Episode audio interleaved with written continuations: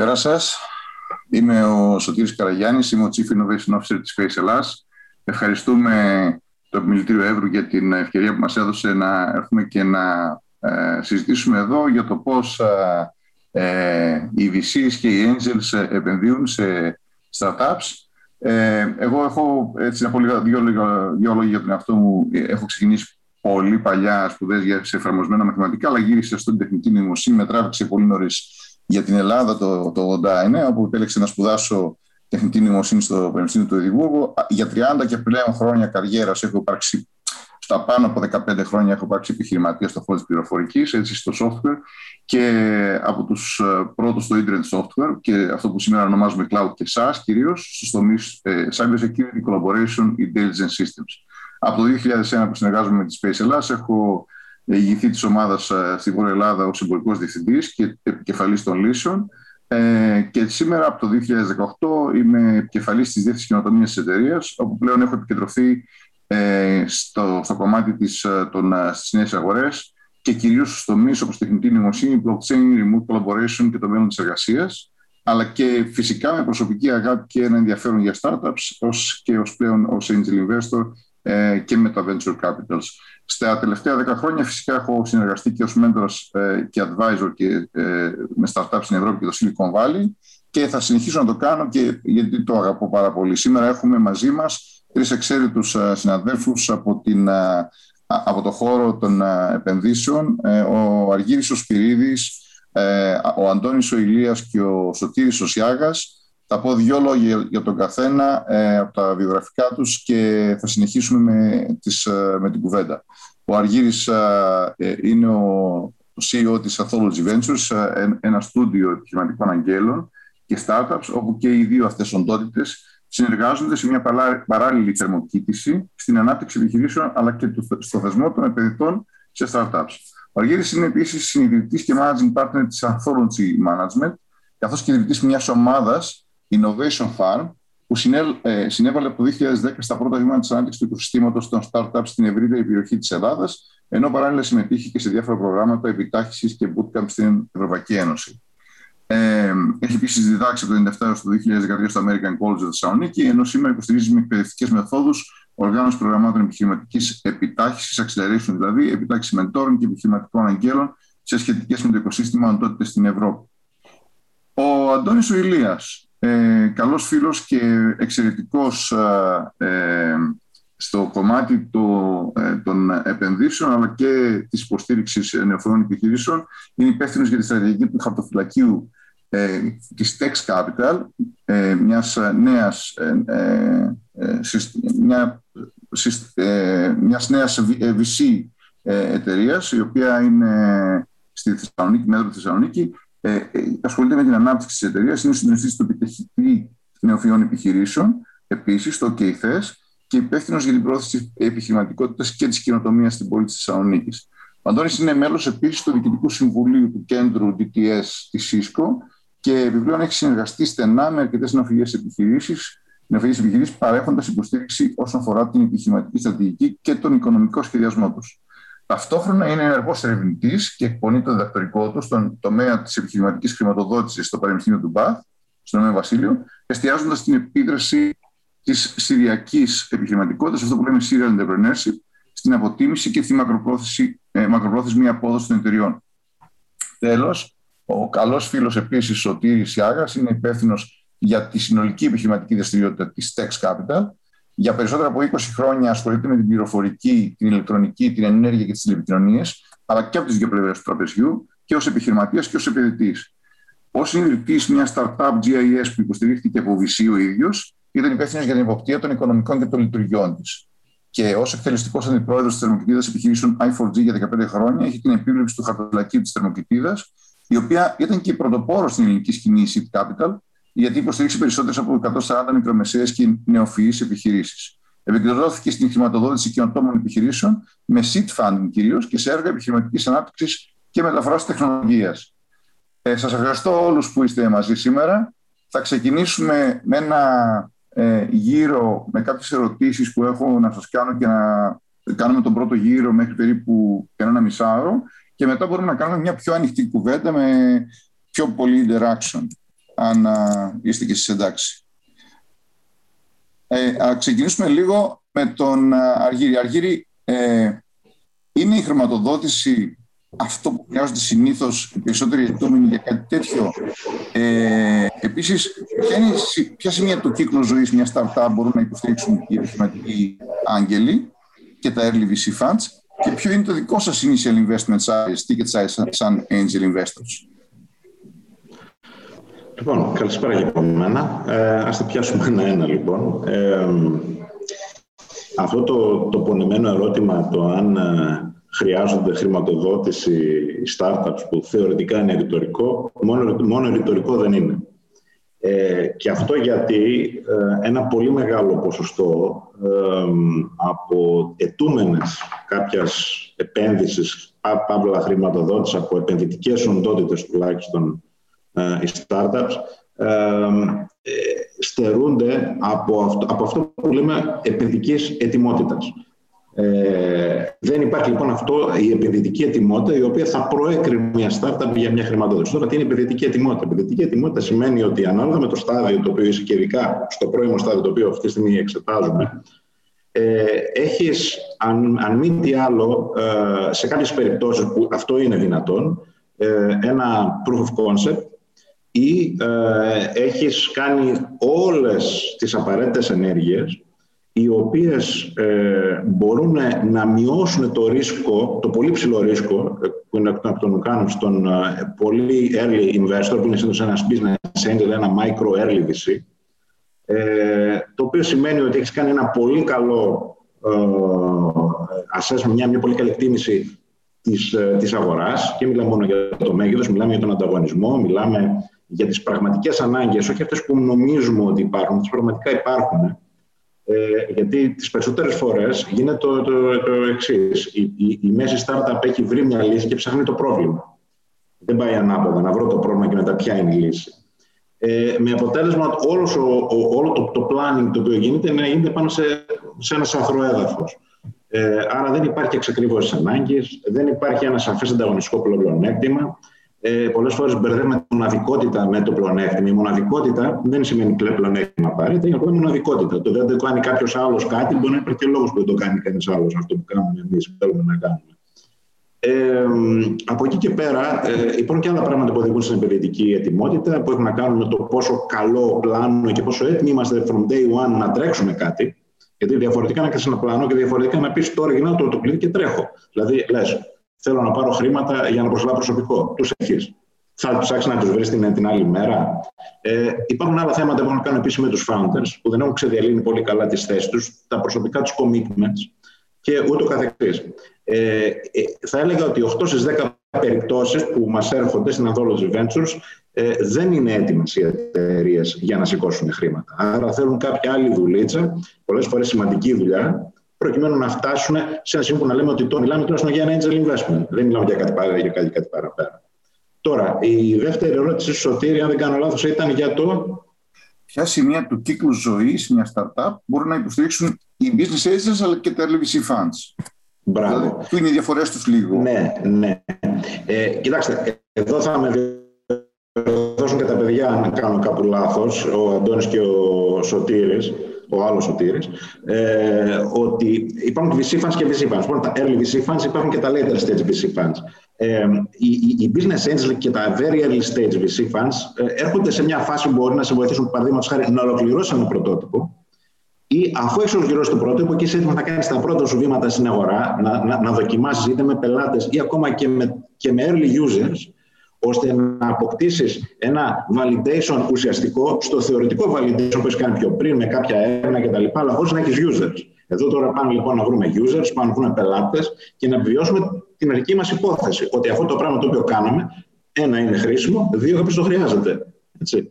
Ε, σε αυτό το σημείο λοιπόν, ε, που είναι τα πρώτα βήματα, που θέλει που ένα μεγάλο ποσοστό αφορούν το ίδιο το προϊόν, άλλο ποσοστό αφορούν κάποια βήματα στην αγορά, και τα λέω πολύ έτσι περιληπτικά, είναι πολύ μεγάλη ανάλυση κανονικά, είναι εδώ που ερχόμαστε εμείς. ε, κυρίως ε, πρώτα, συνήθως πρώτα οι business angels, πολλές φορές πάνε και μαζί με τα early VCs, μπορεί να γίνει ένα co-investment και στο κάτω-κάτω μπορεί και οι early VCs να είναι ε, limited partners μέσα σε ένα, σε ένα early VC fund. Οπότε, Α, αυτό, έχει να κάνει, αυτό έχει να κάνει και με το δικό σας initial investment σαν ticket size, το μέγεθος δηλαδή αυτού που βάζετε. Υπάρχει μια διαφορά μεταξύ του ενός και του άλλου; Με τα, με τα seed Εξαρτάται από το early VC fund. Υπάρχουν early VCs που φάνουν που κάνουν 25-30 χιλιάρια χρηματοδοτήσεις και υπάρχουν και άλλα early VC funds που κάνουν 200. Είναι δύο διαφορετικά πράγματα όμως αυτά. Ε, Συνήθως το, το δικό μας ticket κυμαίνεται από 20 έως 50 ανά angel. Έχουμε φτάσει μέχρι τα 140, αλλά σε επίπεδο co-investing από, από τρεις angel ε, μαζί. Μάλιστα. Ε, σε ευχαριστώ ε, Αργυρή. Ε, να ρωτήσω, να πάμε στον Αντώνη λίγο, να του κάνω λίγο ε, και την πάσα και σε αυτό να στο κομμάτι, στο, στο ποιο σημείο της κύκλου ζωής, αν έχεις κάτι να προσθέσεις σε αυτά που είπε ο Αργύρης από τη δικιά στη μεριά, ε, ποιο είναι το ειδικό σας initial investment γενικότερα έτσι, ε, και εάν θα ήθελες να μιλήσεις και γενικώς τι ισχύει στην ελληνική σκηνή ε, σαν initial investments, έτσι, τι, τι, τι υπάρχει αυτή τη στιγμή. Ε, ευχαριστώ πολύ Σωτήρη και, και για την ερώτηση. Να δώσω και εγώ έτσι, από την πλευρά μου να ευχαριστήσω και να δώσω και τα εύσημα για την εξαιρετική διοργάνωση στο Επιμελητήριο Εύρου και νομίζω ότι αυτό που ξεκινάει σήμερα με αφορμή τη σημερινή εκδήλωση έχει πολύ μέλλον ε, και θα χαρούμε να είμαστε κοντά και να το στηρίξουμε. Ε, να πω την δική μας έτσι, θεώρηση για την uh, χρηματαγορά στις uh, startups uh, στην Ελλάδα. υπάρχει, ας πούμε, μια, πώς να το πω, μια κουλτούρα, μια φήμη ότι δεν υπάρχουν ενεργοί angels στην Ελλάδα. και αυτό δημιουργεί ένα κενό σημαντικό, ειδικά στα πολύ αρχικά στάδια ανάπτυξης ε, επικαλούμενος και τον Αργύρι και το δικό του, τη δική του δραστηριότητα, εγώ θα πω ότι δεν είναι ακριβώς έτσι τα πράγματα. Ε, έχουμε δει ε, πολλές εταιρείες ε, και ένα σημαντικό ποσοστό από αυτές έχει λάβει επένδυση από angel investors. Ε, απλά αυτές οι επενδύσεις είναι της τάξης μεγέθους που ανέφερε ο Αργύρης. 20, 30, 40, 50 χιλιάδες δεν έχουμε angel investors σε επίπεδου Silicon Valley. Προφανώς δεν έχουμε angel investors του μισού εκατομμυρίου, γιατί δεν είμαστε Silicon Valley.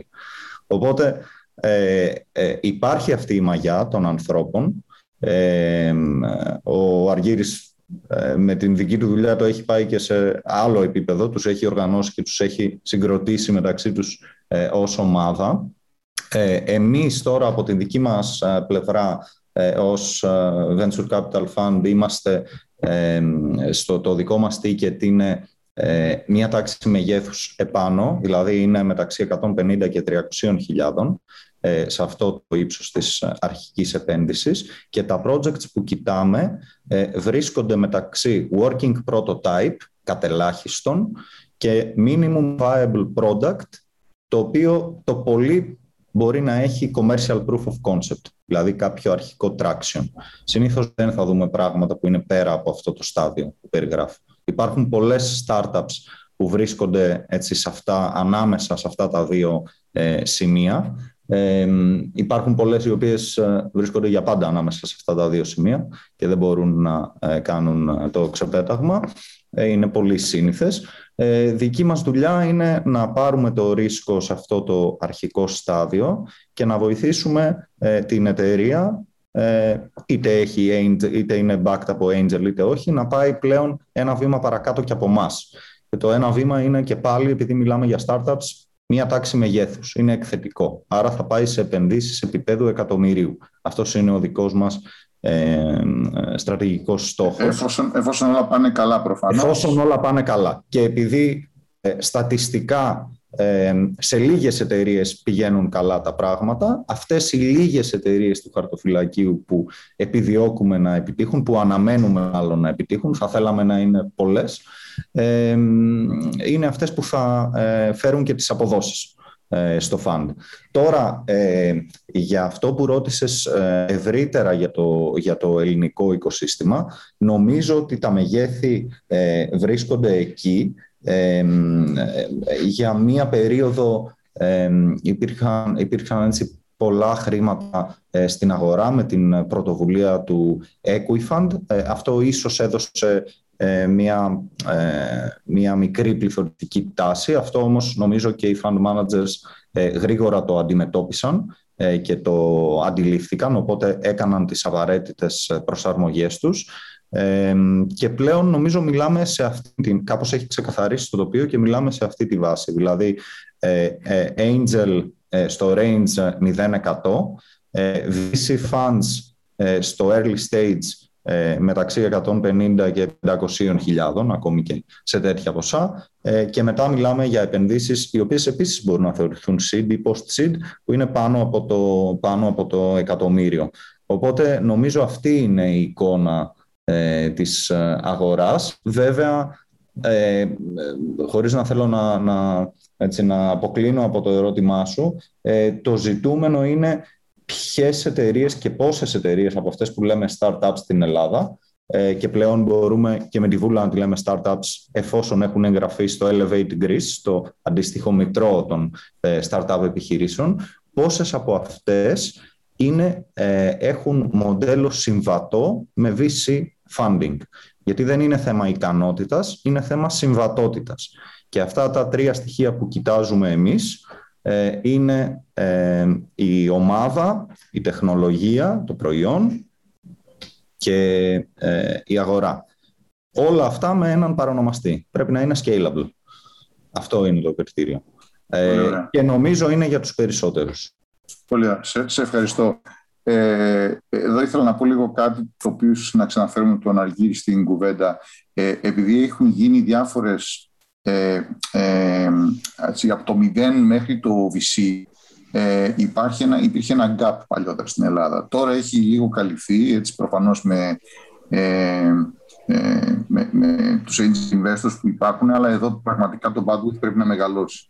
Γιατί πρέπει να υπάρξουν πολλαπλάσιες προσπάθειες σε αυτό το 0 έως VC, ε, 0, να το πω 0 έως 100, αλλά 0 έως VC ε, stage, το οποίο, οι οποίες βασικά να ξεκαθαρίσουν λίγο και τα πολύ πολύ ε, early από ιδέες έως οτιδήποτε άλλο υπάρχει, MVP, minimum viable product δηλαδή, τα οποία δεν μπορούν να δουλέψουν παραπάνω, παρακάτω, γιατί δεν είναι μόνο η αγορά. Έτσι, Αργύρε, εσύ επειδή έχεις, ε, έχεις και μια εμπειρία και ε, από τη Δράμα νομίζω και από άλλες περιοχές. Ε, πολύ γρήγορα θα ήθελα να, να μας πεις αν αυτό το πράγμα αυξάνεται αυτό το bandwidth τώρα τελευταία. Ε, ναι. Δεν ξέρω αν μπορώ να απαντήσω μονολεκτικά με ένα ναι ή με ένα όχι σε κάτι τέτοιο, αλλά θα τοποθετηθώ με τον εξής τρόπο. Ε, σαφέστατα, σε ένα οικοσύστημα που αναπτύσσεται, γιατί είμαστε ένα αναπτυσσόμενο οικοσύστημα, δεν είμαστε ακόμα ανεπτυγμένοι, είναι πολύ μακριά από το να θεωρηθούμε ανεπτυγμένοι ε, είναι ένα σώμα. Ένα σώμα έχει κεφάλι, χέρια, πόδια. Φανταστείτε λοιπόν ένα πόδι να μεγαλώνει πιο γρήγορα από ένα άλλο. Το σώμα έχει να πουτσένει. Θα περπατάει, θα μεγαλώσει, αλλά θα πουτσένει. Έτσι είναι περίπου και η διαδικασία του funding και των startups. Των funding entity συγκεκριμένα και των startup entities. Δηλαδή έχουμε οντότητες, η μία βοηθάει την άλλη, η μία χρειάζεται την άλλη στο μοντέλο τους αλλά αν οι δύο αυτές οντότητες δεν μεγαλώσουν ισόποσα ή αναλογικά στην ταχύτητα με την οποία μεγαλώνουν, κάποια στιγμή θα έχεις ή λιγότερο supply ή λιγότερο demand. Σωστό. Λοιπόν, αυτό το πράγμα λοιπόν τώρα βλέπουμε αρχίζει να, να, να, να υπάρχει. Παραδείγματο πριν τα, πριν τα eco funds υπήρχε ένα κενό στο οποίο λέγαμε έχουμε, έχουμε, έχουμε demand, αλλά έχουμε supply από χρήματα. Τώρα αρχίζουμε, έχουμε περισσότερο supply από χρήματα, αρχίζουμε και βλέπουμε ότι έχουμε τώρα αρκετά όμως investment ready cases. Ένα, είναι ένα θέμα. Δεύτερον, ε, έχουμε αρκετούς ε, μοναδικούς επενδυτές, οι οποίοι δεν είναι ε, νομικές οντότητες, είναι φυσικές οντότητες, είναι, είναι angels, δραστηριοποιημένους. Πού είναι αυτοί; Υπάρχουν. Πραγματικά υπάρχουν, αλλά ε, πέρα από το, από το top-down, το οποίο είναι ένα σύστημα που λέμε δίνει η κυβέρνηση κίνητρα, το ΑΒ που καλώς κάνει. Δεν πρέπει να αρχίσουμε και λίγο bottom-up, έτσι να αρχίσουμε να χτίζουμε το, το, το οικοσύστημα. Όλοι μας όσοι γνωρίζουμε κόσμο, όχι απαραίτητα να έχουμε ένα Και νομίζω, και νομίζω ότι γίνονται, γίνονται οι προσπάθειες. Χτίζεται αυτό το πράγμα έτσι κι αλλιώς και με το ΧΙΠΑΝ και με άλλες οντότητες. Έτσι. Ε, Όντως, γίνεται, γίνεται με αυτές τις οντότητες. Θα πούμε και κάτι ακόμα. Υπάρχουν επαγγέλματα όπως οι δικηγόροι, όπως οι λογιστές που ξέρουν πάρα πολύ καλά τους ανθρώπους οι οποίοι θα μπορούσαν να ρισκάρουν κάτι χωρίς να κλείσουν το σπίτι τους αν, κάτι πάει, αν αυτό το κάτι πάει ε, ε, στραβά και θα μπορούσαμε σιγά σιγά όλοι μαζί είτε bottom up είτε, είτε, είτε, είτε top down να συνεργαζόμαστε να αναπτύσσουμε όλο το οικοσύστημα. Δεν θέλει λοιπόν ούτε μόνο άρθρα, ούτε διθυράμβους, ούτε να πάμε από το εξής φοβερό, από την ενοχοποίηση του κέρδους στην οριοποίηση του, ε, και η, η, η οριοποίηση ενός ε, startup. Δεν μας χρειάζεται τίποτα από τα δύο άκρα. Ναι, Θέλει να δουλέψουμε λίγο, λίγο, λίγο, λίγο συνολικότερα. Σε ευχαριστώ πολύ. Να πάμε τώρα στον Σωτήρη, το συνονόματο, το Σιάγα, ε, να μας πει ο Σωτήρης με τη μεγάλη εμπειρία που έχει εδώ, πώς λειτουργεί ένα fund, με λίγα λόγια, τα fund economics, ε, πώς θέλετε να κάνετε αυτό που λέμε exit, τι είναι το multiples που θέλετε να πετύχετε, τελικά μία ή δύο εταιρείες θα φέρουν το fund return ε, και τι εσείς τα βλέπετε, ε, τα βλέπατε σαν red flags ε, από μια επενδυτική οντότητα όταν εξετάζετε ένα startup. Αυτά καταρχάς και θα σου κάνω και άλλες ερωτήσεις στην πορεία. Ευχαριστώ Σωτήρη και ευχαριστώ εγώ για την πρόσκληση. Είναι, είναι λίγο ε, περίεργη η θέση μου γιατί είναι και ο Αντώνης στο πάνελ και με τον Αργύρι γνωριζόμαστε πάρα πολύ καλά. Οπότε μπορώ να πω ότι σε πολλά πράγματα με καλύψαν οι προλαλήσαντε, αλλά να είναι ε, στην κυριολεξία το συγκεκριμένο comment. Οπότε, εντάξει, θα ίσως να πω λίγο περισσότερο για, το, για, για τα technicalities του, του VC ε, σε σχέση με ε, το, αυτό που περιγράψε και ο Αργύρης με το angel investment. Το angel investment είναι περισσότερο η, το engagement κάποιων ε, ε, wealthy individuals, ας πούμε, σε περισσότερο συναισθηματικό επίπεδο. Δηλαδή, πιστεύουμε μια σημαντική προσπάθεια, ένα τμήμα ανθρώπων από την αρχή και προσπαθούν να βοηθήσουν και με κεφάλαια και με τη δική τους εμπειρία να αναπτυχθεί αυτό. Το κομμάτι που έχει να κάνει με το VC που εκπροσωπούμε σε αυτό το πάνελ ε, είναι λίγο περισσότερο μια οργανωμένη προσπάθεια, επενδυτική προσπάθεια. Εμείς δεν, ε, δεν είναι δικά μας τα χρήματα τα οποία διαχειριζόμαστε. Είμαστε διαχειριστές κεφαλαίων τρίτων, που συμμετέχουμε και εμείς με δικά μας χρήματα βέβαια, αλλά κυρίως είναι ε, χρήματα τρίτων, τα οποία έχουν εμπιστευτεί στη δική μας ομάδα, την έχουμε αξιολογήσει για να κάνουμε για αυτούς κάποιες τοποθετήσεις. Προφανώς το πρώτο που προσβλέπουν είναι μια απόδοση στα κεφαλαία τους. Και μια απόδοση η οποία θα είναι επάνω από κάποια, κάποιο άλλο είδους τοποθέτηση, επένδυση που έχουμε κάνει στο γενικό τους πορφόλιο. Συνήθως τέτοιοι επενδυτές έχουν επενδύσει και στο real estate και στην ενέργεια, σε, κάποια άλλα, σε κάποιους άλλους κλάδους που τους ενδιαφέρουν πιο συγκεκριμένα και βάζουν κάποια κεφάλαια σε επενδύσεις οι οποίες θεωρούνται πολύ ψηλού ρίσκου, όπως είναι ε, οι επενδύσεις σε early stage, ειδικά στο κομμάτι της τεχνολογίας και ειδικότερα στο κομμάτι της Ελλάδας και ας πάμε και στη δικιά μας την περίπτωση, ακόμα και ειδικά σε περιοχές οι οποίες δεν είναι τόσο αντιγμένα τα οικοσυστήματα. Βόρεια Ελλάδα, Θεσσαλονίκη, Εύρος κτλ. Ε, Επομένως, είναι υψηλού ρίσκου και ελπίζουμε να έχει και το αντίστοιχη, την αντίστοιχη απόδοση. Βέβαια, οι περισσότεροι επενδυτές προσβλέπουν και σε κάποια side ε, benefits που μπορεί να έχουν. Πρόσβαση, καλύτερη πρόσβαση σε μια αγορά που μπορεί να τους ενδιαφέρει. Υπάρχουν επενδυτές, περισσότεροι δικοί μας επενδυτές που έχουν προφανώ τεχνολογίας και θέλουν να δούμε ε, projects να ξεκινάνε από πολύ αρχικό στάδιο στο κομμάτι της τεχνολογίας, ίσως συμπληρωματικά σε δικές τους δραστηριότητες ή στο γενικό, γενικότερο πορτφόλιο που έχουμε. Παρ' όλα αυτά, το βασικό τους κριτήριο είναι η επιστροφή των κεφαλαίων τους και η απόδοσή τους. Ένα βασικό μέτρη που έχουν όλα τα venture capital funds είναι ότι πρέπει στο τέλος της ημέρας να γυρίσουμε δύο με τρεις φορές τα, τα χρήματα που έχουν επενδυθεί πίσω σε μια διάρκεια 8-10 ετών. Αυτό με ένα εύκολο υπολογισμό βγάζει ένα 20 με 30% αερά στο γενικό πορτφόλιο των επενδύσεων που θα κάνουμε. Αυτό που είπε ο Αντώνης πριν ε, η λογική είναι ότι θα τοποθετήσουμε τα χρήματά μας σε 10-15 εταιρείες υψηλού ρίσκου. Κάποιες από αυτές προφανώς δεν θα προχωρήσουν. Πολύ λίγες θα έχουν ε, θεαματικά αποτελέσματα. Προσβλέπουμε σε μία ή δύο και κάποιες θα γυρίσουν κάποια χρήματα πίσω. Άρα, η μία ή δύο θα πρέπει ε, εταιρείες ε, οι οποίες θα έχουν αυτή την εξαιρετική πορεία ουσιαστικά να γυρίσουν μία και δύο φορές ε, το συνολικό κεφάλαιο που διαχειρίζεται στη συγκεκριμένη περίπτωση το tax capital ε, με το οποίο μιλάμε να γυρίσουμε πίσω τα χρήματα, ώστε να πάρουν οι επενδυτές πίσω τα λεφτά τους με πολύ καλές αποδόσεις. Και βεβαίως και εμείς ως διαχειριστές, ε, το όφελος το δικό μας δεν είναι ότι αμοιβόμαστε για να απλά να διαχειριζόμαστε τα χρήματά του, αλλά προσβλέπουμε και εμείς σε ένα ποσοστό της επιτυχίας. Αυτό το success fee, αφού επιστρέψουμε τα χρήματα στους επενδυτές μας, την υπεραξία που θα δημιουργήσουμε να τη μοιραστούμε με κάποιο τρόπο με, μαζί τους, ε, αξιο, ε, αξιοποιώντα τη δουλειά που θα βάλουμε τα επόμενα χρόνια. Ε, Επομένως, το, το σημαντικότερο είναι σε σχέση με τους angel investors ότι εμείς πρέπει να κάνουμε τη δουλειά μας όσο πιο επαγγελματικά γίνεται και όχι με συναισθηματικό τρόπο. Γιατί στο τέλος της ημέρας δίνουμε λογαριασμό ε, στην δικιά μας περίπτωση κάθε μήνα ε, μέσα από LP meetings που κάνουμε. Με limited partners σε ένα venture capital fund είναι οι επενδυτές. Ε, και βεβαίως ε, στην ετήσια γενική συνέλευση, στα reports τα οποία κάνουμε κάθε τρίμηνο, εξάμεινο και δεκάμινο, ε, τα οποία πρέπει να είναι απόλυτα τεκμηριωμένα πού μπαίνουν τα χρήματα και με ποιους όρους, ε, σε αντίθεση με έναν angel investor, ο οποίος μπορεί να πιστέψει σε μια προοπτική και να πει: Εγώ θα ρισκάρω και τα 5, 10, 20, 30 χιλιάδε τα οποία. Άρα, Άρα εδώ έρχεται και η κουβέντα του εσείς έχετε ίσως και διαφορετικά red flags από έναν angel. Δηλαδή ένας angel κάποια πράγματα μπορεί να τα αφήσει να περάσουν γιατί μπορεί να είναι πιο emotional. Εσάς τα red flags τα δικά σας όταν θα δείτε σε μια ομάδα ότι σε μια επενδυτική οντότητα ε, ε, μια, μια ομάδα με ένα startup ποια είναι ε, γιατί ξέρετε, νομίζει ο κόσμος ότι ε, και λέει, ας πούμε, πήγα και μίλησα με τον VC και δεν με καταλαβαίνει, δεν πιστεύει, δεν βλέπει, ας πούμε, το τι βλέπω εγώ κτλ. Και, και εκνευρίζεται. Πολλές φορές έχω ακούσει πάρα πολλές φορές ο κόσμος να εκνευρίζεται με τους VC γιατί του λένε δεν είσαι ακόμα όριμος, πήγαινε και κάνει αυτό και αυτό και αυτό και μετά ξαναέλα. Εκνευρίζεται δηλαδή πραγματικά. Εσείς ποιο είναι το ρε. Ο κόσμος μας ακούει, ίσως να θέλει να το μάθει αυτό. Δεν είναι όλοι έμπειροι στο κομμάτι προφανώς των startups.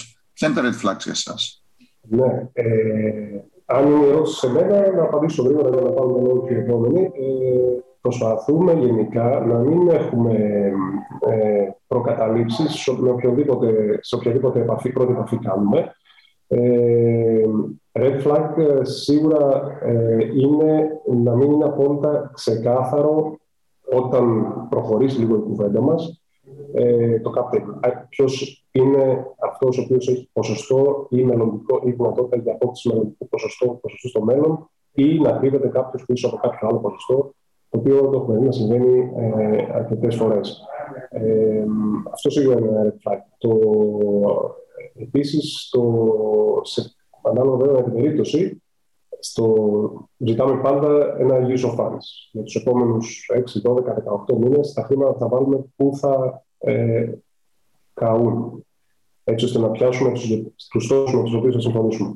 Ε, Πολλές φορές, ανάλογα με το είδος της εταιρείας και από πού προέρχεται, red flag είναι ε, αμοιβές οι οποίες μπορεί να είναι εκτός πραγματικότητας ή να είναι σε ανθρώπους οι οποίοι δεν θα έπρεπε να ανοίγονται ε, γιατί ε, θα πρέπει και αυτοί να βάλουν αυτό το σκηνή. Θα πρέπει να, να, να, να ρισκάρουν κάτι, δεν έχουν ε, την ανάγκη να αμοιβθούν, να πάρουν κάποια, κάποιο μισθό ε, σε πολύ αρχικό στάδιο. Είναι πολύ πιο σημαντικό με τα χρήματα τα οποία, τα οποία ε, τοποθετούμε εμείς να μπορέσουμε να βελτιώσουμε το, το product έτσι ώστε να γίνει ακόμα πιο investment ready η εταιρεία στην οποία συμμετέχουμε.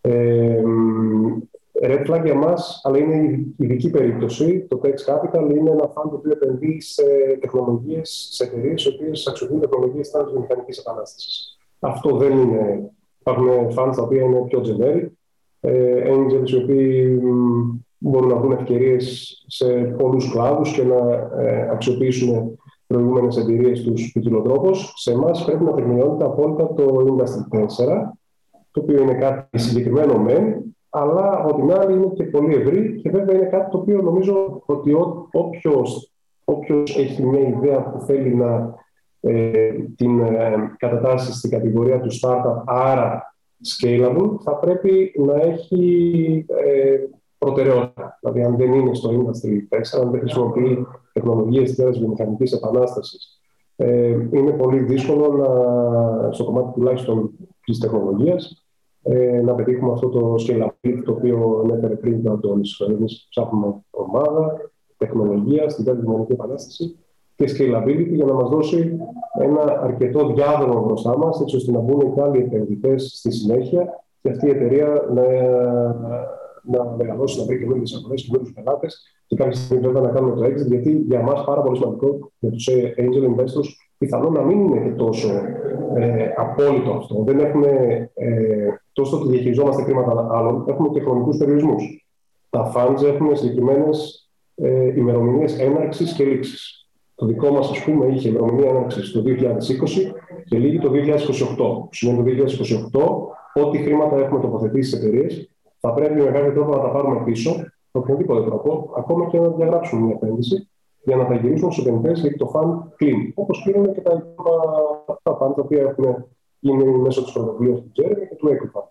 Ε, άρα θα πρέπει να υπάρχει αυτός ο χώρος και επίσης ένα πολύ σημαντικό red flag ε, έχει να κάνει, σε σχέση με αυτό που είπα στην αρχή, το πώς είναι το cap και τα ποσοστά, έχει να κάνει με την. Ε, και είναι κάτι το οποίο το δουλεύουμε κι εμείς, ε, με το πώς δίνεις χώρο στους founders να έχουν ένα πολύ μεγάλο upside για να τους έχεις, να έχουν μεγάλες προοπτικές και να έχουν ε, ιδιοκτησία στην υπεραξία που θα δημιουργηθεί ε, και ο επενδυτής, το VC, ε, να έχει το ποσοστό το οποίο είναι κατάλληλο για το στάδιο στο οποίο επενδύει. Και ο Angel θα πρέπει να έχει ένα ποσοστό, αλλά δεν μπορεί να είναι πολύ μεγάλο το ποσοστό το οποίο θα πάρει. Θα δώσει χώρο στο early stage VC το οποίο θα έρθει και θα πρέπει να πάρει ένα ποσοστό για τα χρήματα που θα βάλει. Όμως και το early stage VC θα πρέπει να πάρει ένα τέτοιο ποσοστό ώστε να δώσει χώρο στο επόμενο VC το οποίο θα έρθει και θα βάλει ένα πολύ μεγαλύτερο ποσό. Άρα αυτό είναι κάτι το οποίο είναι από την αρχή, πρέπει να υπάρχει από την αρχή στο τραπέζι για να είναι και investment ready εταιρεία στο μέλλον. Μάλιστα. Πάρα πολύ ωραία. Σε ευχαριστώ πάρα πολύ. Ήσουν πολύ κατατοπιστικός. Ε, ένα μικρό γύρο να κάνουμε λίγο για κάτι το οποίο ε, θα ήθελα μόνο την άποψή σας για ένα λεπτό και μετά θα πάμε σε, πιο, σε άλλες ερωτήσεις. Το κομμάτι των valuations. Ε, θα ήθελα να μου πείτε αν θεωρείτε ότι αυτή τη στιγμή οι άνθρωποι που έρχονται είτε από το πανεπιστημιακό χώρο, είτε από τον επιχειρηματικό χώρο, είτε από κάποιον άλλο χώρο που ξεκινάνε επιχειρήσεις, έχουν ε, υπερβολικές απαιτήσεις για, ε, ή εξωπραγματικές για valuations αυτή ή αυτή τη στιγμή στην Ελλάδα δίνονται από, κά, από κάποια VC, άλλα funds ή οτιδήποτε άλλο ε, υπερβολικά μεγάλα αρχικά valuations. Θα ήθελα λίγο την άποψή σας. Ας ξεκινήσουμε με τον Αργύρι. Κάνουμε τον κύριο έτσι. Ε, ναι. Εδώ αυτή η ερώτηση ισχύει όταν οι founders γνωρίζουν ποιο είναι το, το, το, ε, ένα valuation, μια εκτίμηση. Γιατί δεν έχουν εκτίμηση, πρέπει να ψάξει να το βρει μαζί τους. Και πολλές φορές συμβαίνει. Τουλάχιστον στο ένα τρίτο των, των περιπτώσεων, να σου πω και στις μισές, δεν γνωρίζουν ποιο είναι το, το, το, valuation. Οπότε εκεί θέλουν μια κατεύθυνση η οποία καλόπιστα μπορεί να γίνει και λαμβάνοντας υπόψη ποια είναι τα going rates, ποια είναι η κατάσταση, έτσι, τι σηκώνει η αγορά και ε, το συγκεκριμένο στάτους. Ε, όσο αφορά τα valuations τώρα, τι να σου πω. Εγώ δεν έχω μια πολύ κάθετη γνώμη ότι είναι overvalued ή undervalued. Έχω δει και συνεχίζω να βλέπω καθημερινώς με τα case τα οποία εξετάζουμε και υπερτιμημένα και κάποια άλλα τα οποία είναι, κινούνται στο πουθενά, να το πω έτσι. Ε, αλλά ε, επίσης υπάρχει και κάτι άλλο, δηλαδή το valuation πολλές φορές έχει να κάνει και με το πώς να σηκώσεις χρήματα. Δηλαδή, ένα valuation το οποίο μπορεί να θεωρείται ελκυστικό ε, στην, στην γειτονιά μας, αυτή των ε, Βαλκανίων, μπορεί να είναι εντελώς αποθαρρυντικό, επειδή είναι πολύ χαμηλό. Αν πας στην Δυτική Ανατολική εκ των ΗΠΑ, γιατί σου λέει γιατί είναι τόσο χαμηλό; Οπότε ε, αυτή η ερώτηση, για το λέω πάλι, δεν έχει πολύ μία, μία συγκεκριμένη ναι. απάντηση, αλλά και εγώ δεν έχω δει μία συγκεκριμένη κατεύθυνση. Ωραία, ωραία. ευχαριστώ, κύριε Αντώνη. Ε, εγώ νομίζω ότι το ζήτημα με τα, ε, με τα valuations ε, πέρα είναι κάτι περισσότερο από ένα χρηματοοικονομικό ζήτημα.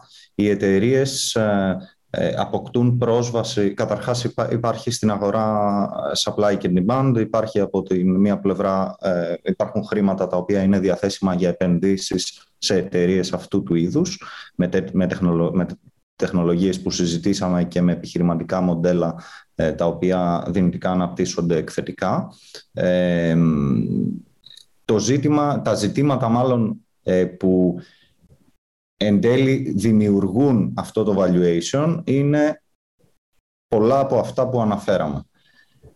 Πόσα χρήματα χρειάζεσαι για να πας από το ένα σημείο που είσαι τώρα, από το στάτους που είσαι αυτή τη στιγμή, στο επόμενο στάτους. Ε, είναι τα χρήματα αυτά ικανά για να σε κάνουν ανταγωνιστικό στην αγορά, είναι τα στη διεθνή αγορά, είναι τα χρήματα αυτά ικανά να, ε, να προσελκύσουν τα στελέχη τα οποία σου είναι απαραίτητα για να, ε, για να καταφέρεις να επιτύχεις τα milestones που περιγράφεις. Οπότε, και αυτό που είπε και ο Σωτήρης, ε, είναι τα χρήματα που μπαίνουν αυτά και τέλος πάντων καταλήγουμε ότι ναι, αυτά είναι τα funds και αυτό είναι το use of funds. Ε, πιθανώς θα λειτουργήσουν αποτρεπτικά για επόμενο επενδυτή. Αν το ποσοστό ας πούμε, είναι μεγαλύτερο και το valuation ε, ε αντίστοιχα ε, ε, μικρό ή μεγάλο. Οπότε αυτά είναι τα, τα κρίσιμα ζητήματα, ιδιαίτερα στο πολύ αρχικό στάδιο. Αν κάποιος, ας πούμε ότι ε, να, το, να, να, να δημιουργήσω έτσι ένα παράδειγμα σε αντιδιαστολή. Ας πούμε ότι είμαστε μια περίκλειστη χώρα, υποθετικό προφανώς το σενάριο, και υπάρχουν και πέντε venture capital funds. Ε, μία startup έχει απορριφθεί από τα τέσσερα και συζητάει πλέον με τον τελευταίο. Έχει απορριφθεί οριστικά, ας πούμε, και συζητάει πλέον με το τελευταίο εναπομείναντα στο τραπέζι. Ε, η απάντηση θα είναι ή ναι ή όχι. Δηλαδή, ή η αποτίμηση θα είναι ένα, δύο ή τρία εκατομμύρια ε, ή δεν θα είναι τίποτα, ας πούμε, επειδή δεν έχει γίνει αυτή η διαδικασία χρηματοοικονομικά, δεν έχει αποτιμηθεί, λέει ο founder κάτι. Οπότε, ε, θέλω να δείξω ιδιαίτερα σε αυτό το αρχικό στάδιο την, το, τη σχετικότητα αυτού του ζητήματος και ότι τίθενται πολλά ποιοτικά κριτήρια για να καταλήξουμε σε ένα valuation. Εμείς χρησιμοποιούμε κατά προτεραιότητα και το convertible note, έτσι ώστε ε, να, να αποφύγουμε αυτήν την συζήτηση που δεν είναι value adding στα αρχικά στάδια. Πολύ ωραία. Πολύ ωραία. Σε ευχαριστώ. Θα προσθέσω κάτι στο, στην, στην ίδια ερώτηση για το Σωτήρι. Εάν το market και η εμπειρία του κάθε VC ή του angel investor ε, παίζει ρόλο σε αυτό. Δηλαδή, αν ένας ε, founder ή δύο-τρεις whatever, ε, έχουν ένα πολύ μεγάλο market. Δηλαδή, παράδειγμα, ένα global market το οποίο ε, μπορούν να το φτάσουν λόγω της εμπειρίας τους και τα λοιπά, των συνδέσεών τους και ούτω καθεξής, αλλά ο VC δεν το αναγνωρίζει αυτό από την αρχή. Παρ' όλα αυτά, το market είναι τόσο μεγάλο που αν γίνει scale η επιχείρηση θα έχει ένα τεράστιο valuation στα επόμενα στάδια. Και ο founder το ζητά αυτό να αναγνωριστεί. Τι γίνεται τότε, Σωτήρη; Ναι, ε, σωστό είναι αυτό. Προφανώς ε, το, το size του market είναι, είναι πολύ βασικό. Τώρα, το, το θέμα της αποτίμησης είναι λίγο περίεργο, γιατί ε, εμείς τώρα συζητάμε για αποτιμήσεις σε, σε εταιρείες πολύ αρχικού σταδίου που, είναι, που δεν έχουν καθόλου traction. Επομένως, εντάξει, υπάρχει ένα debate ε, παγκόσμιο τόσο χρόνο τώρα. Τι είναι το valuation, είναι τέχνη, είναι επιστήμη, το είναι ένας τρόπος να βγάλεις αριθμό. Είναι craft. Είναι craft. Είναι, είναι, είναι craft. Ε, κοίταξε, σε, σε επόμενα στάδια είναι, τα παίρνεις όλα υπόψη σου. Υπάρχουν και συγκρίσιμες ε, περιπτώσεις, υπάρχουν και projections τα οποία γίνονται, υπάρχει και το μέγεθο της αγοράς. Τα παίρνεις όλα υπόψη σου, μπορείς να βγάλει ένα Σε εμάς είναι λίγο πιο δύσκολο. Η αλήθεια είναι ότι υπήρχε, νομίζω αναφέρθηκε πριν, θυμάμαι, αν δεν το αργήσει ο Αντώνης, ότι όταν ξεκινήσανε όλες οι προσπάθειες, κυρίως με το με το Equifund υπήρχαν πολλά χρήματα διαθέσιμα, ε, άρα supply demand δεν ήταν σε ισορροπία και ας πούμε ότι ήταν λίγο inflated τα, τα valuations κάνοντας κάποιες υποχωρήσεις από την πλευρά των, των fund managers που νομίζω ότι κάποια μοντέλα δικά τους δεν θα βγαίνανε με βάση κάποια constraints, κάποιες παραδοχές οι οποίες υπάρχουν για να πάμε σε επόμενους γύρους χρηματοδότησης κλπ. ώστε να μπορέσει να υπάρχει ένα πολύ καλό return τόσο για το VC το οποίο θα επενδύσει τώρα, επόμενο γύρο, αλλά και για τους founders.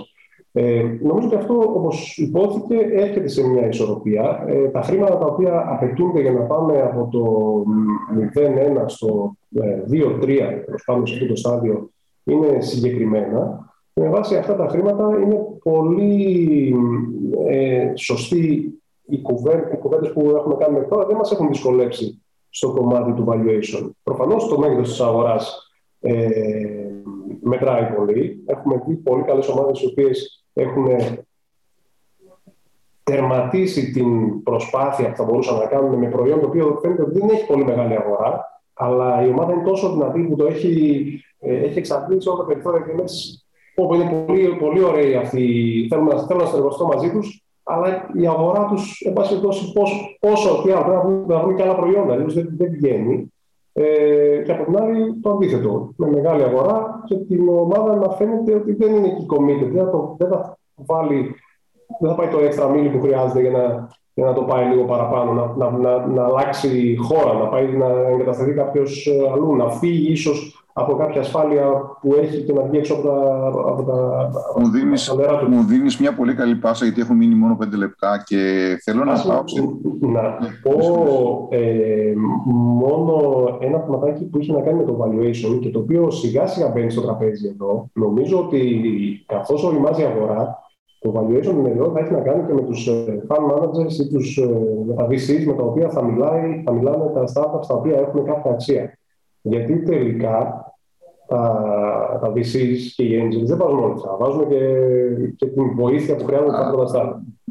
Άρα, δηλαδή, εμείς τώρα η εταιρεία με την οποία έχουμε συμφωνήσει έχουμε καταλήξει ότι ξεκινάει μέσα από τη δικιά μας, από το δικό μας network να, να έχει 20 leads από τα οποία πρέπει να κλείσουμε τουλάχιστον τα 10. Και, ξα... και κατευθείαν θέλουμε να έχει traction η εταιρεία με το προϊόν που έχει, το οποίο δεν είχε μέχρι τώρα. Ε, αυτό το, αυτή την προσθέμενη αξία νομίζω ότι στο εξωτερικό είναι δεδομένο. Δεν, δεν λέει πια κανένας ότι θα πάω να, να επενδύσει το τεξ. Λέει κάποιος ότι εγώ θα να συνεργαστώ με τον Αντώνη Ηλία, γιατί ο Αντώνης Ηλία έχει κάνει αυτή την επιτυχία. Ε, Άρα είναι πολύ πιο. Ε, και νομίζω ότι και στην Ελλάδα θα. θα είναι, είναι το smart money. Είναι το smart money που λέμε. Ε, έχω μείνει πέντε λεπτά μόνο, οπότε ήθελα λίγο. Ε, είχα και αρκετές άλλες ερωτήσεις, ε, αλλά θα ήθελα να θίξουμε ένα πράγμα το οποίο νομίζω ότι ενδιαφέρει πολύ κόσμο και κυρίως ε, κόσμο θηλυκού γένους. Το κομμάτι του diversity και στους founders και στους VCs. Ε, και επίσης και ένα θέμα το οποίο ε, μέσα στο diversity μπαίνει και το κομμάτι το ηλικιακό πολλές φορές. Ε, έχουμε την άποψη ότι το startup γίνεται από πολύ νέους ανθρώπους, από ανθρώπους που μπορεί να βγαίνουν από το πανεπιστήμιο ή να έχουν ένα deep science κτλ. Αλλά ταυτόχρονα ε, έχουμε και το κομμάτι των πιο έμπειρων ανθρώπων, οι οποίοι χρειάζονται βέβαια στα startups, δηλαδή έμπειροι άνθρωποι είτε ε, που έχουν κάνει exits από ή έχουν συμμετέχει οι ίδιοι στο παρελθόν σε startups, είτε έχουν κάνει exits, είτε μπορούν να ξαναβάλουν εμπειρία μέσα, είτε από από πιο ε, έμπειρες εταιρείες που έχουν επαφή με το, ε, με το market.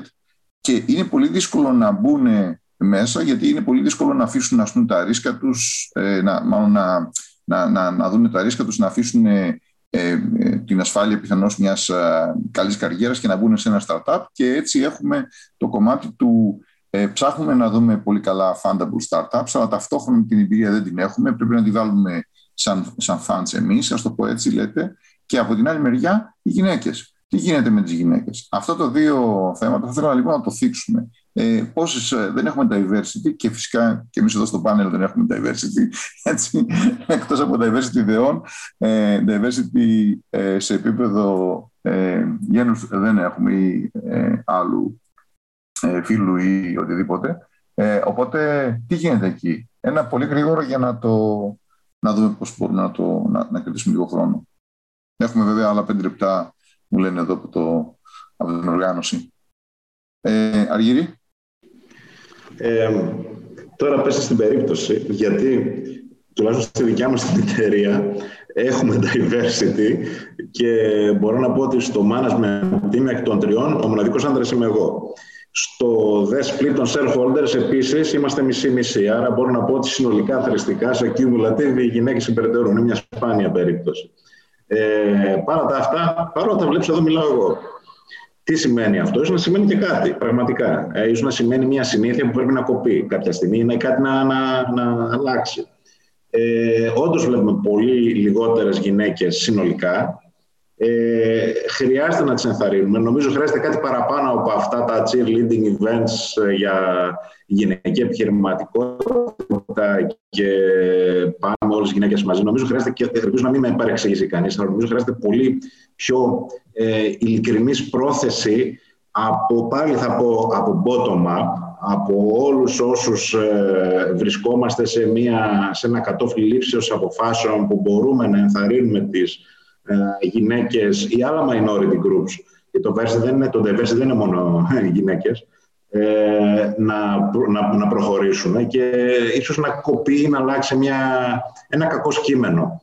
Ε, όσο αφορά τώρα το άλλο θέμα, γιατί είναι δύο θέματα μαζί το που έθεσες, κάποιοι δηλαδή οι οποίοι έχουν μια απασχόληση εκεί, γιατί να την αφήσουν για να πάνε. Εδώ είναι ένα θέμα που θα το δούμε και όσο περισσότερο ε, το tech transfer, παραδείγματο χάρη, θα, ε, και η startup των η spin-off των πανεπιστημίων θα είναι πιο ε, στη μόδα και στη τάση και θα έρχονται και άλλα funds που θα, ε, που θα τις ενισχύουν, θα δούμε πόσο δύσκολο είναι να αλλάξει κάτι τέτοιο σε κάποια συστήματα όπως τα ελληνικά ακαδημαϊκά που είναι embedded η φιλοσοφία του καθηγητή να, όχι να, να θέλει να κάνει επιχείρηση αλλά να στέλνει κάποιους άλλους να την κάνουν για αυτόν.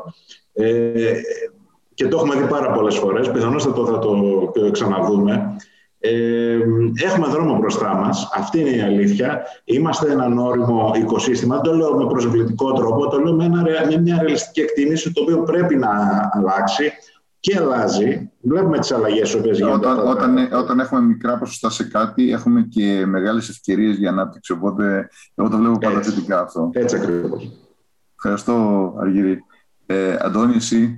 Εγώ στο Τύρι να σταθώ στο, στο άλλο θέμα που, ε, που έθιξες και έθεσες. Ε, στην Ελλάδα πολλές φορές ε, συγχαίουμε έτσι κάπως ε, τους όρους και με τον όρο νεοφυή επιχειρηματικότητα εννοούμε αποκλειστικά την νεανική επιχειρηματικότητα, ενώ καθόλου έτσι δεν είναι τα πράγματα. Ε, η νεανική επιχειρηματικότητα είναι ένα κομμάτι απλά της νεοφυούς επιχειρηματικότητας, του startup δηλαδή, ε, και το startup προφανώς δεν γίνεται αποκλειστικά από ανθρώπους που βρίσκονται στην αρχή της επαγγελματικής τους πορείας. Αυτό που νομίζω ότι συμβαίνει στην Ελλάδα είναι το εξής. Οι άνθρωποι που ξεκίνησαν την επαγγελματική τους δραστηριότητα 20 ε, χρόνια πριν, μεταξύ 20 και 30 ετών και σήμερα μπορεί να είναι μεταξύ 40 και 50 ετών με συσσωρευμένη τεχνογνωσία και εμπειρία δεν, επειδή η αγορά του, τα capital markets δεν ήταν ε, οργανωμένα επαρκώς, αν οι άνθρωποι αυτοί δεν αποτελούσαν ε, outliers, δεν πήραν ποτέ αυτή τη γνώση και την εκπαίδευση από την ίδια τη λειτουργία της αγοράς. Άρα έμειναν πίσω στο τι χρειάζεται, ποια είναι η κουλτούρα, πώς λειτουργεί αυτό το πράγμα. Ενώ την εμπειρία στο αντικείμενο, πολύ μεγαλύτερο ποσοστό από αυτούς την έχει, παρά δεν την έχει. Ε, οπότε λείπει αυτή η γνώση, ε, άρα τώρα που νομίζω αυτή η αγορά είναι και τα τελευταία χρόνια, όχι μόνο αυτή τη στιγμή που είναι πολύ πιο όρημη, νομίζω θέλει λίγα χρόνια για να δούμε τα αποτελέσματα. Άρα νομίζω ότι θέλει και ένα upskilling σε όλους και σε αυτό το κομμάτι. Έτσι. Οπωσδήποτε. Αλλά σε αυτό το επίπεδο δουλειάς και σε αυτού του είδους τις δραστηριότητες, ε, το upskilling ε, ε, του καθενός το καθορίζει πρώτα απ' όλα ο ίδιος. Πάντα πρέπει να υπάρχουν τα ερεθίσματα, πάντα τα εργαλεία, αλλά αν θέλεις να λειτουργείς στην αιχμή, είναι περισσότερο δικό σου ζήτημα, δικές σου ενέργειες, δικός σου λογαριασμός. Όσο περισσότερα ερεθίσματα δίνονται, τόσο το καλύτερο και νομίζω οι περισσότεροι άνθρωποι που κινούμαστε σε αυτό το χώρο αυτό προσπαθούμε να κάνουμε. Σωτήρη. Ε, εντάξει, νομίζω και ο Αργύρης και ο Αντώνης ε, σωστά τα είπαν. Ε, ε, τα θέματα, Σωτήρη και εσύ κόρη έχεις και εγώ κόρη έχω. Σεξιστικό λίγο αυτό, το ότι επειδή έχουμε κόρες μας ενδιαφέρει το θέμα με το gender equality είναι και άλλα μέσα στην. Είναι, είναι, νομίζω, είναι νομίζω ότι όλοι οι οποίοι έχουν συνεργαστεί και με γυναίκες καταλαβαίνουν ότι οι γυναίκες έχουν ένα άλλο τρόπο και να σκέφτονται και να φέρνουν τα πράγματα ε, στο τραπέζι και επιχειρηματικά πολλές φορές οι γυναίκες είναι πιο focused. Δηλαδή, εμείς ίσως να κάνουμε και λίγο γύρους, έχουμε λίγο το strategy στο μυαλό μας. Οι γυναίκες νομίζω ότι είναι καλύτερες execution. Γι' αυτό και βλέπεις πάρα πολλές γυναίκες που είναι ας πούμε, σε, ή σε leadership positions ή σε CEO positions, είναι πάρα πολύ καλές στα οργανωτικά. Αλλά πέρα από αυτό, σίγουρα θα πρέπει οι ίδιες οι γυναίκες να, και να διεκδικούν, αλλά να, να συμμετέχουν περισσότερο και να είναι εκεί όταν παίρνονται οι αποφάσεις. Το λέω δηλαδή... Εδώ τώρα στη... Αυτό είναι θέμα πώς είναι, γενικότερης νοοτροπίας. Έχουμε ως χώρα, νομίζω είμαστε οι τελευταίοι οι τελευταίοι των τελευταίων στην, στην Ελλάδα, και τώρα δεν είναι η θέση μου εμένα να, να πω πούμε, τι πρέπει να γίνει για να αλλάξει αυτό, αλλά είναι ένα θέμα ευρωπαϊκό, έχει μπει στην ατζέντα της Ευρωπαϊκής Ένωσης, άρα είναι γενικότερο, αλλά σε σχέση και με χώρες οι οποίες θεωρούμε πολύ πιο πίσω, τύπου Middle East, North Africa κτλ., είμαστε ό,τι χειρότερο στο θέμα τουλάχιστον της εκπροσώπησης ε, ε, του άλλου φίλου. Ε, και εμείς, εμείς το βλέπουμε γενικά ότι δεν, δεν, όχι ότι δεν συμμετέχουν σε, στα πάνελ γιατί δεν εκπροσωπούν φορείς όπως οι δικοί μας, αλλά και σε, στο κομμάτι της επιχειρηματικότητας. Και αυτό είναι και θέμα που δεν δει ο Αντώνης όσο και οι θες. Α κάνουν κάτι ε, για να φέρουν και τι γυναίκε πιο κοντά στο οικοσύστημα. Εμένα δεν είναι η θέση μου. ωραία, ωραία. Σας, ευχαριστώ πάρα πολύ. Ευχαριστούμε πάρα πολύ. Ε, θα μεταφερθούμε στο επόμενο πάνελ. Ε, σίγουρα, σαν συμπέρασμα, νομίζω ότι έχουμε δρόμο ακόμη. Ε, έχει πολλή δουλειά να γίνει μπροστά, αλλά είναι, είμαστε και πολύ αισιόδοξοι, γιατί πραγματικά η επιχειρηματικότητα, τα startups, αλλά και οι ευκαιρίες που έρχονται μετά την πανδημία είναι πολύ μεγάλες και για την τεχνολογία και για άλλους τομείς επιχειρηματικούς. Σας ευχαριστώ όλους πάρα πολύ και ευχαριστούμε ξανά το Επιμελητήριο Εύρου ε, για την ευκαιρία που μας έδωσε να κάνουμε αυτό το πάνελ. Καλό απόγευμα. Και εμείς ευχαριστούμε. Καλό απόγευμα. Καλό απόγευμα. Ευχαριστούμε πολύ. Καλό απόγευμα.